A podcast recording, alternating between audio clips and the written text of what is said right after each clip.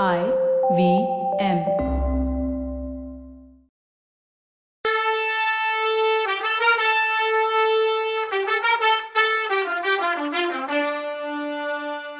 வணக்கங்க.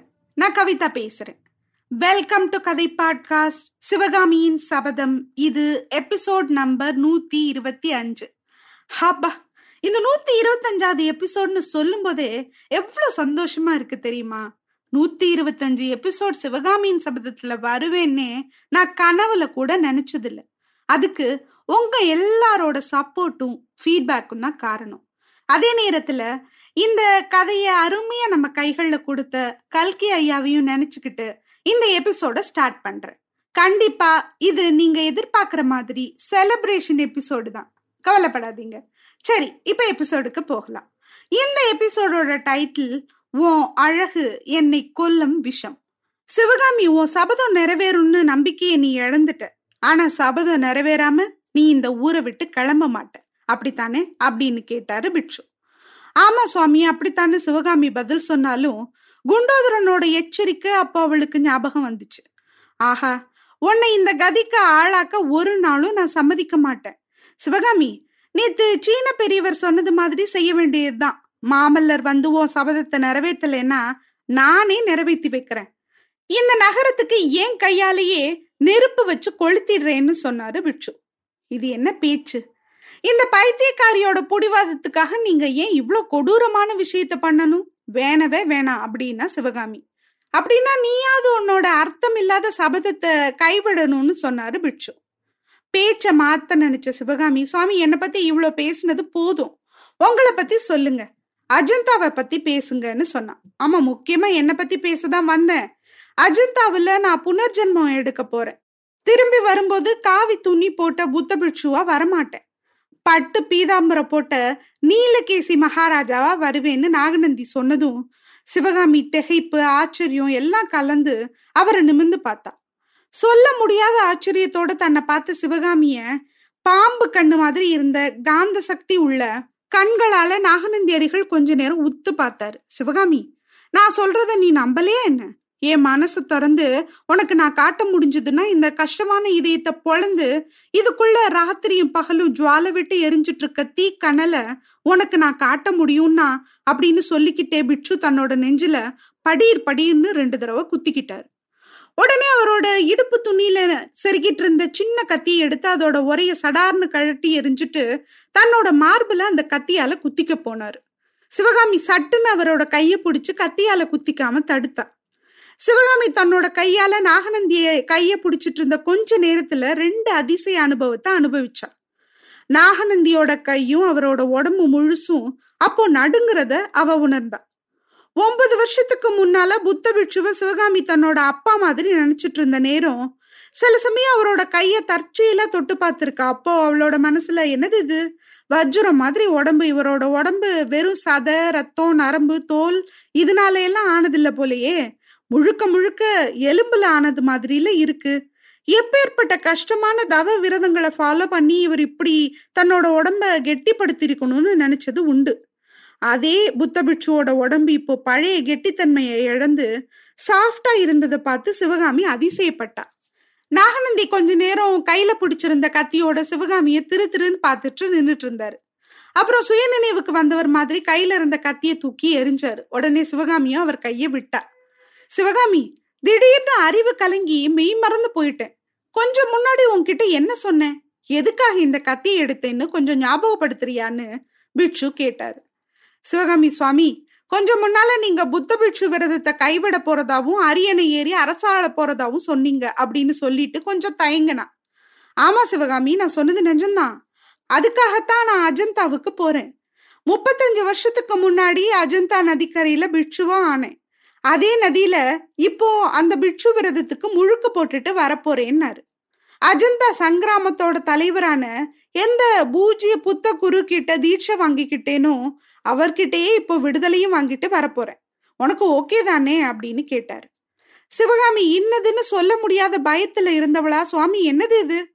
இவ்வளவு வருஷமா நீங்க இருந்த புத்த தர்மத்தை ஏன் இப்போ கைவிடணும்? அதனால மத்த ஆசைகள் உங்களுக்கு வராதா? இவ்வளோ நாள் நீங்க அனுஷ்டிச்ச விரதம் தவம் எல்லாம் நஷ்டமாகுமே?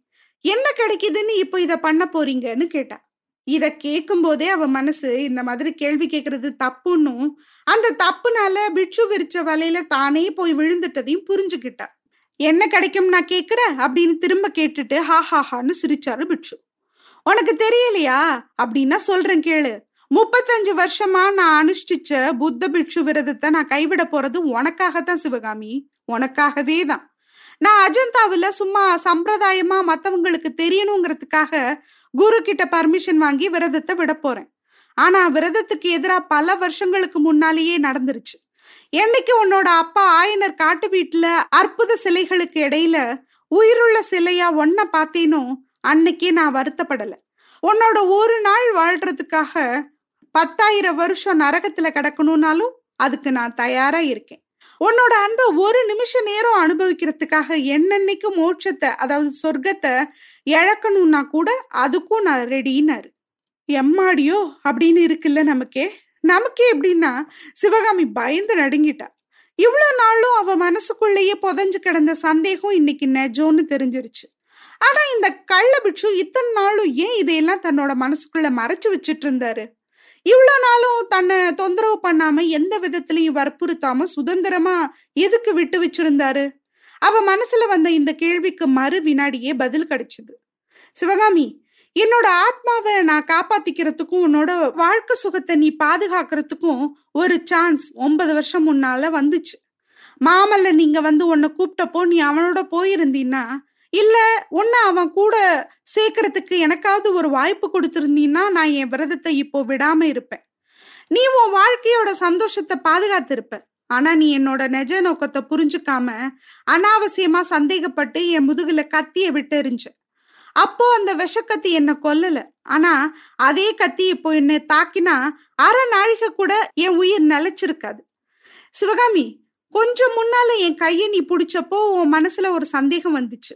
ஒன்பது வருஷத்துக்கு முன்னால இரும்பையும் கல்லையும் மாதிரி கெட்டியா இருந்த என் கை இப்போ இவ்வளோ சாஃப்ட் ஆயிட்டதை பார்த்து நீ ஆச்சரியப்பட்ட. இந்த மாற்றத்துக்கு காரணம் நீ தான் சிவகாமி. கடுமையான தவ விரதத்தை அனுசரிச்சு என் உடம்ப நான் அப்படி கெட்டிப்பட வச்சிருந்தேன். ரொம்ப வருஷம் வரைக்கும் விஷ மூலிகைகளை சாப்பிட்டு சாப்பிட்டு என் உடம்புல உள்ள ரத்தத்தையே விஷமா மாத்தி வச்சிருந்தேன். அந்த நேரத்துல என்னை எப்படிப்பட்ட பயங்கரமான விஷ நாகம் கடிச்சாலும் கடிச்ச அடுத்த நிமிஷம் அந்த பாம்பு செத்து போகுமே தவிர எனக்கு ஒரு கெடுதலும் வராது. என்னோட உடம்பு வேர்வை நாத்தம் காத்துல கலந்துட்டா அதோட கடுமையை தாங்க முடியாம சுத்த வட்டாரத்துல உள்ள விஷப்பாம்புங்க எல்லாம் பயந்து நாலு திசையிலையும் செதறி ஓடும். இத பல நேரத்துல நீயே நேர்ல பாத்திருக்கன்னு நாகநந்தி சொன்னப்போ ரெண்டு பேரோட மனசுலயும் பத்து வருஷத்துக்கு முன்னால மண்டகப்பட்டு கிராமத்துல வெண்ணிலா ராத்திரியில நடந்த சம்பவம் ஒன்னொன்னும் ஞாபகத்துக்கு வந்துச்சு.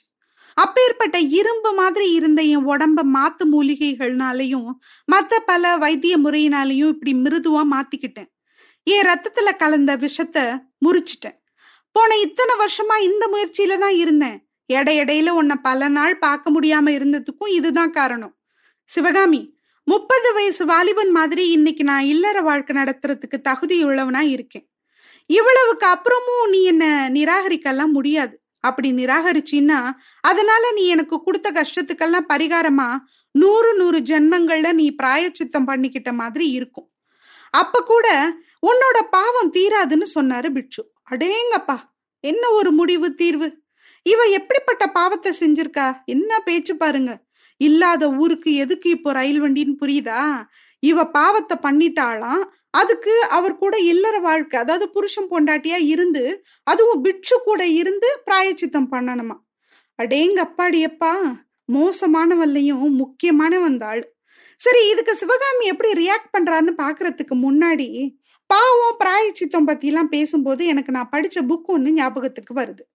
அது சிவாஸ் ட்ரையாலஜின்னு அமிஷ் திருப்பாதி எழுதின புக்கு அது மெலுஹாவின் அமரர்கள் நாகர்களின் ரகசியம் வாயு புத்திரர்கள் வாக்குன்னு மூணு பாகமா இருக்கு. இதுல மெலுஹாங்கிற நாட்டுல நடக்கிற தீவிரவாத முயற்சிகள்ல விபத்துகள்ல நாகர்களோட சுவடுகள் இருக்குன்னு தெரிய வருது. அவங்கதான் அப்படி பண்றாங்கன்னு கருதப்படுது. நாகர்கள் யாருன்னா உடம்புல சில அங்கஹீனத்தோட பிறக்கிறவங்க.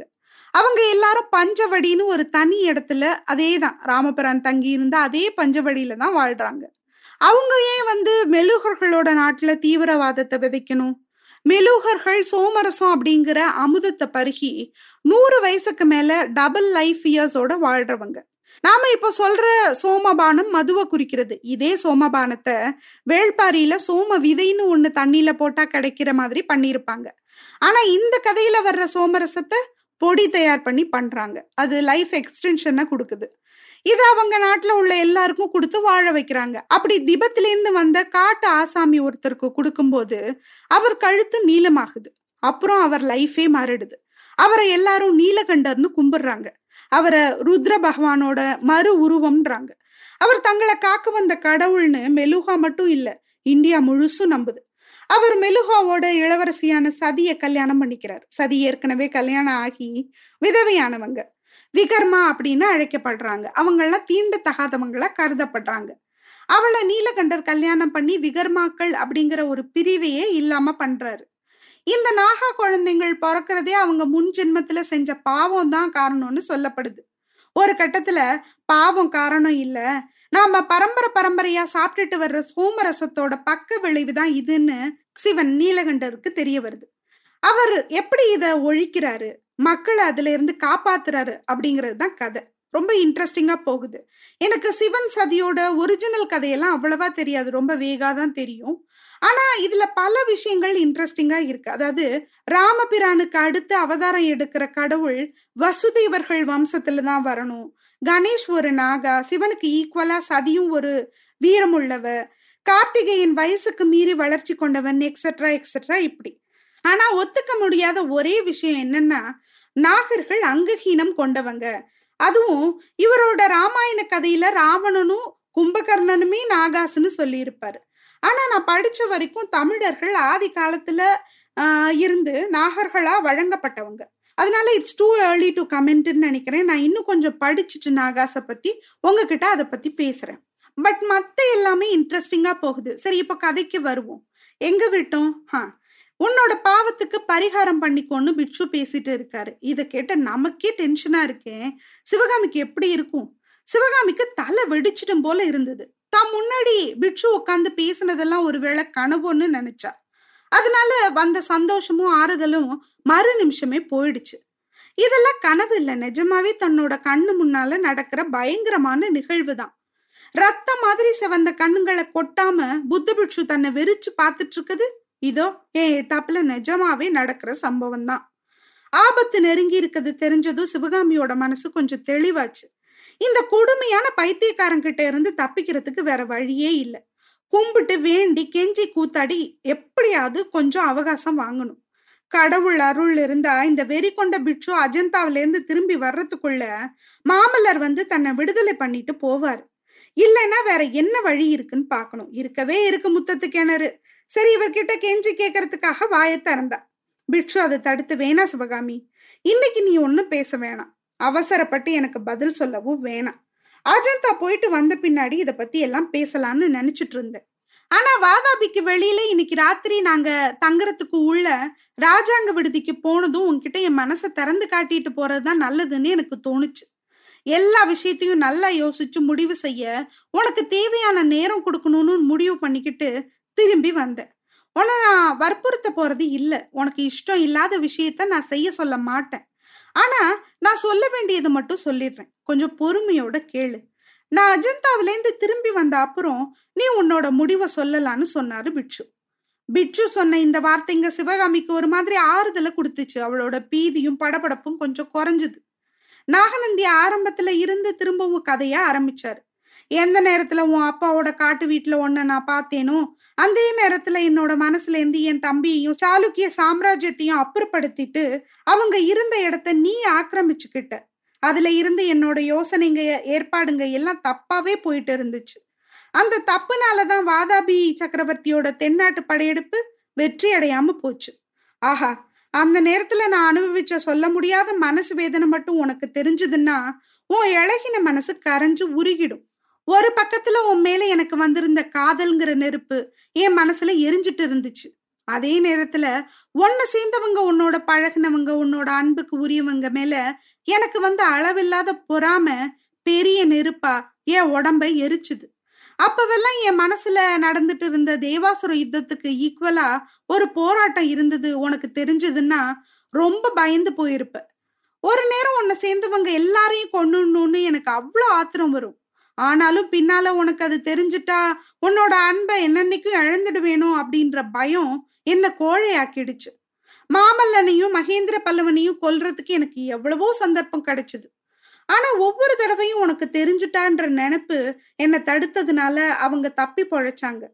பரஞ்சோதி காஞ்சிக்கு வந்த அன்னைக்கு உன்னை மதையான தாக்காம காப்பாத்தினால அதனாலயே அவனை அன்னைக்கு ராத்திரி சிறையிலேருந்து அவனை தப்ப வச்சு உன் வீட்டுக்கு கூட்டிட்டு வந்தேன்.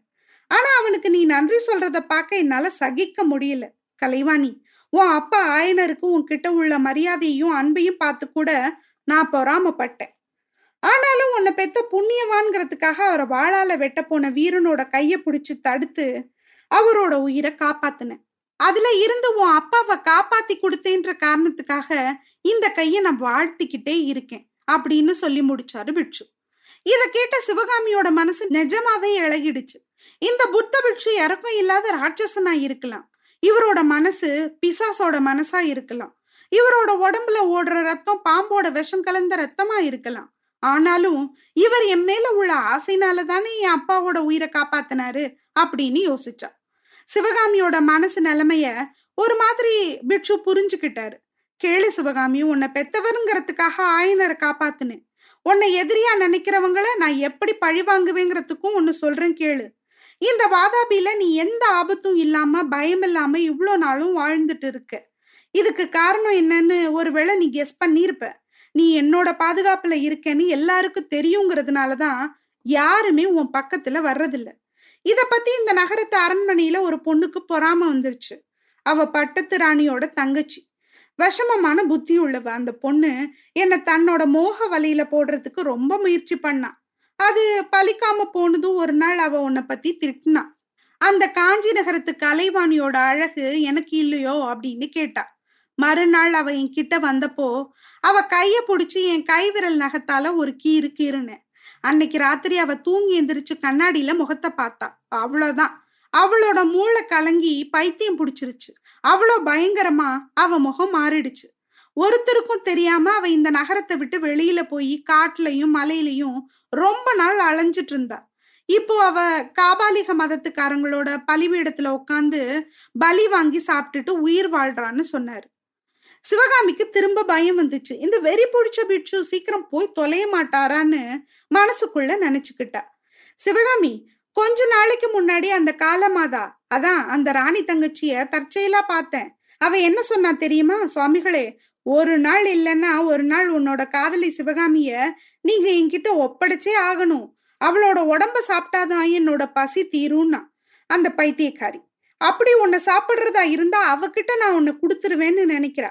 அவளை விட நூறு மடங்கு எனக்கு தான் பசிங்கிறத அவ புரிஞ்சுக்கல. உன்னை பார்க்கும் போதெல்லாம் அப்படியே உன்னை விழுங்கிடணும்னு எனக்கு வர்ற பேராசை அவளுக்கு என்ன தெரியும்னாரே பார்க்கலாம். திடீர்னு நாகநந்தி பிட்சு மலைப்பாம்பா மாறினாரு. மலைப்பாம்பு வாய் அகலமா திறந்துக்கிட்டு நாக்க நீட்டிக்கிட்டு தன்னை முழுக்க வர்ற மாதிரி தோணுச்சு சிவகாமிக்கு. ஐயோன்னு அலறிக்கிட்ட அவ பின்னாடி நகர்ந்தா. கண்ணையும் இருக்க மூடிக்கிட்டா. நாகநந்தி சிரிச்சாரு. சிவகாமி பயந்துட்டியா? கண்ணை திறந்து பாரு. புத்த பிக்ஷு தான் பேசுறேன்னாரு. சிவகாமி கண்ணை திறந்து பார்த்தா. கொஞ்சம் முன்னாடி தான் கண்ட காட்சி வெறும் பிரம்மன்னு புரிஞ்சுது. ஆனாலும் அவளோட கண்ணுல வீதி இருந்தது. நாகநந்தி எந்திரிச்சு நின்று சிவகாமி நான் சொன்னதையெல்லாம் யோசிச்சு பாரு. ஒருவேளை எனக்கு பைத்தியம் பிடிச்சிருச்சுன்னு நீ நினைக்கிற போல. என் அறிவு தெளிவா தான் இருக்கு. நல்ல வேளை எனக்கு இன்னும் பைத்தியம் பிடிக்கல. ஆனா இன்னும் கொஞ்ச நாள் வரைக்கும் உன்கிட்ட நான் வச்ச காதல் நிறைவேறலைன்னா எனக்கு பைத்தியம் பிடிச்சாலும் பிடிச்சிரும். அப்புறம் நான் என்ன செய்வேனோ தெரியாது. நான் போயிட்டு வரேன். உன் மனசை திடப்படுத்திக்கிட்டு எனக்கு ஒரு முடிவு சொல்லணும். உனக்காக நான் பண்ணியிருக்க தியாகங்களை விட பெருசான தியாகம் ஒன்று செய்ய போறேன். அதை பத்தி நான் திரும்பி வர்றதுக்குள்ள நீயே தெரிஞ்சுக்குவ. அதை தெரிஞ்சுக்கிட்ட அப்புறம் நீ என் மேல இறக்கம் வைக்காம இருக்க முடியாது. என் வேண்டுகோளுக்கு இணங்காமலையும் இருக்க முடியாது. அப்படின்னு சொல்லிட்டு நாகநந்தி சிவகாமி ஆசை ததும்புற கண்ணால கொஞ்ச நேரம் உத்து பார்த்தாரு. சட்டுன்னு திரும்பி வாசப்பக்கம் போன பிட்சு போனப்புறமும் சிவகாமியோட உடம்பு ரொம்ப நேரம் வரைக்கும் நடுங்கிக்கிட்டே இருந்துச்சு. எனக்கே இப்ப சிவகாமிய திட்டணும்னு தோணுது. உனக்கு இதுவும் வேணும் இன்னமும் வேணும்டி. சரி இந்த மனுஷன் இன்னும் என்ன பெருசா பண்ண போறாருன்னு தெரியலையே. எதை சொல்றான்னு தெரியல. சரி கடவுள் விட்ட வழி. அதுக்குள்ள நம்ம மாமல்லர் சீன்ல உள்ள வந்துருவாருன்னு நம்புவோம். எத்தனையோ நூற்றாண்டு காலமா நீண்டு வளர்ந்து நீண்டு படர்ந்து ஓங்கி தழைச்சிருக்க ஆலமரத்தோட காட்சி அற்புதமானது. அந்த ஆலமரத்தோட விழுதுகள்னாலதான் தாய் மரத்தை சேர்ந்தா போல கிளை மரங்கள் உண்டாகி தனிச்சிருக்க மரங்கள் மாதிரியே ஒரு ஃபீல் தர்றதும் உண்டு. சனாதன ஹிந்து மதங்கிற ஆலமரத்துல இருந்து அப்படி விழுது இறங்கி வேர் விட்டு தனி மரங்களா நிக்கிற மதங்கள் தான் சமணமும் பௌத்தமும். அந்த ரெண்டு மதங்களும் பழைய காலத்துல பாரத நாட்டுல கலைச்செல்வம் வளர்றதுக்கு காரணமாவும் இருந்துச்சு. அஜந்தா மலை பிரதேசத்துக்குள்ள மனுஷங்க ஈஸியா எட்ட முடியாத அந்தரங்கமான இடத்துல மலையை பொழந்துக்கிட்டு பாதி நிலவோட வடிவத்துல பாஞ்சு போன நதிக்கரையில இன்னைக்கு ரெண்டாயிரம் வருஷத்துக்கு முன்னால புத்த பிட்சுக்கள் கருங்கல் பாறைகளை கொடைஞ்சு புத்த சைத்தியங்களையும் விகாரங்களையும் அமைக்க ஆரம்பிச்சாங்க. அதுல இருந்து ரெண்டாவது புலிகேசி சக்கரவர்த்தியோட காலம் வரைக்கும் அதாவது ஏறக்குறைய அறுநூறு வருஷ காலம் அந்த அந்தரங்க பிரதேசத்துல அற்புதமான சிற்ப ஓவிய கலைகள் வளர்ந்து வந்துச்சு. அழியாத கல்லுல அமைச்ச சிலை வடிவங்களும் அமர வண்ணங்கள்ல அதாவது அழியாத வண்ணங்கள்ல தீட்டின ஓவியங்களும் பெருகுச்சு. பார்த்தவங்க கண்ணு மூலமா இதயத்துக்குள்ள நுழைஞ்சு அளவளாவி பேசி குலாவர தேவர்கள் தேவியர்களும் வீரர்களும் வீராங்கனைகளும் சௌந்தரிய புருஷர்களும் அழகே உருவான நாரிமணிகளும் அதாவது பெண்மணிகளும் சைத்திரிய பிரம்மாக்களால அங்க சிருஷ்டிக்கப்பட்டு வந்தாங்க. அப்படி அஜந்தாவில் புதுசா கலை சிருஷ்டி ஆரம்பிக்கப்பட்ட நாள்ல இருந்து அந்த பகுதியே காணாத கோலாகல திருவிழா புலிகேசி சக்கரவர்த்தி ஆட்சி தொடங்கின முப்பத்தாறாவது வருஷத்துல அங்க ரொம்ப சிறப்பா நடந்துச்சு. அதுவே அந்த சாளுக்கிய பேரரசனோட ஆட்சியோட கடைசி ஆண்டு. பழைய பாரத நாட்டுல ராஜாங்கங்களும் ராஜவம்சங்களும் மாறினப்போ மதங்களோட செல்வாக்கு மாறுறதும் சர்வசாதாரணமா இருந்துச்சு. இந்த நாள் மாதிரியே அந்த காலத்திலயும் அகண்ட நோக்கம் இல்லாம குறுகின மதப்பற்றும் துவேஷ புத்தியும் கொண்ட மக்கள் இருக்கவே செஞ்சாங்க. சமரச புத்தியோட சகல மதங்களையும் ஒருங்கி நோக்கி கலைகளை வளர்த்த நாட்டுக்கே மேன்மை அளிச்ச புரவலர்களும் தோன்றுனாங்க.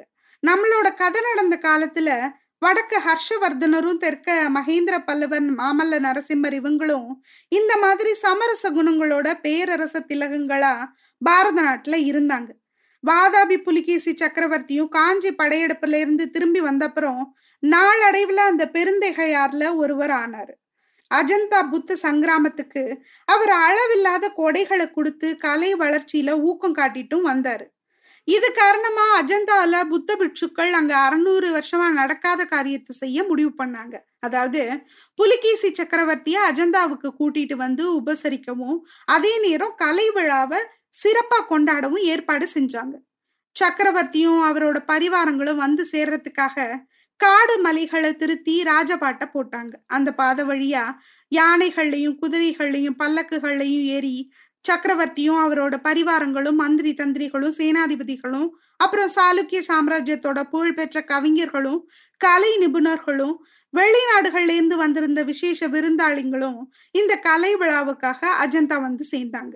அவங்க அத்தனை பேரும் அஜந்தா புத்த பிட்சுக்களால ராஜ உபச்சார மரியாதைகளோட வரவேற்கப்பட்டாங்க. வந்த விருந்தாளிங்க கும்பல் கும்பலா பிரிஞ்சு ஒரு ஒரு சைத்தியத்துக்கும் விகாரத்துக்கும் போய் அங்கங்க செஞ்சிருந்த சிற்பத்தையும் ஓவியத்தையும் பார்த்து ரசிச்சுட்டு வந்தாங்க. நல்ல வெயில் இருந்த உச்சி வேளையில தான் விகாரங்களோட உள்பக்க சுவர்கள்ல வரைஞ்சிருக்க ஓவியங்களை பார்க்கறது முடியுங்கிறதுனால விருந்தாளிங்க அத்தனை பேரும் அங்கேயே தங்கி இருந்துட்டு அடுத்த நாளும் இந்த ஓவியத்தெல்லாம் பார்த்துட்டு போற மாதிரி அரேஞ்ச் பண்ணியிருந்தாங்க. இன்னும் என்னென்ன விழா கோலாகலம்னு தெரியல. நீங்க கொண்டாடுங்க. எங்க மாமல்லர் வந்து அங்க கொண்டாடுவாரு. அப்புறம் தெரியும் உங்களுக்கு. சரி இதோட இந்த எபிசோடு முடிஞ்சிருச்சு. இன்னும் என்னென்ன நடக்குதுன்னு அடுத்த எபிசோட்ல பார்க்கலாம். இந்த நூத்தி இருபத்தஞ்சாவது எபிசோட சக்சஸ்ஃபுல்லா முடிச்சதுல எனக்கு ரொம்ப சந்தோஷம். உங்களுக்கும் இந்த எபிசோட் பிடிச்சிருந்தது தானே?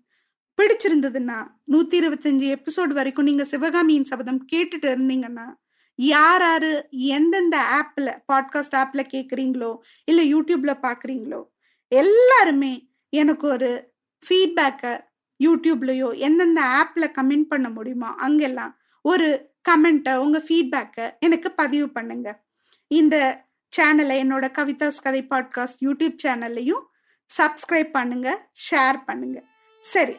அடுத்து என்ன நடக்குதுன்னு அடுத்த எபிசோட்ல உங்களை சந்திக்கிறேன். அது வரைக்கும் நன்றி வணக்கம்.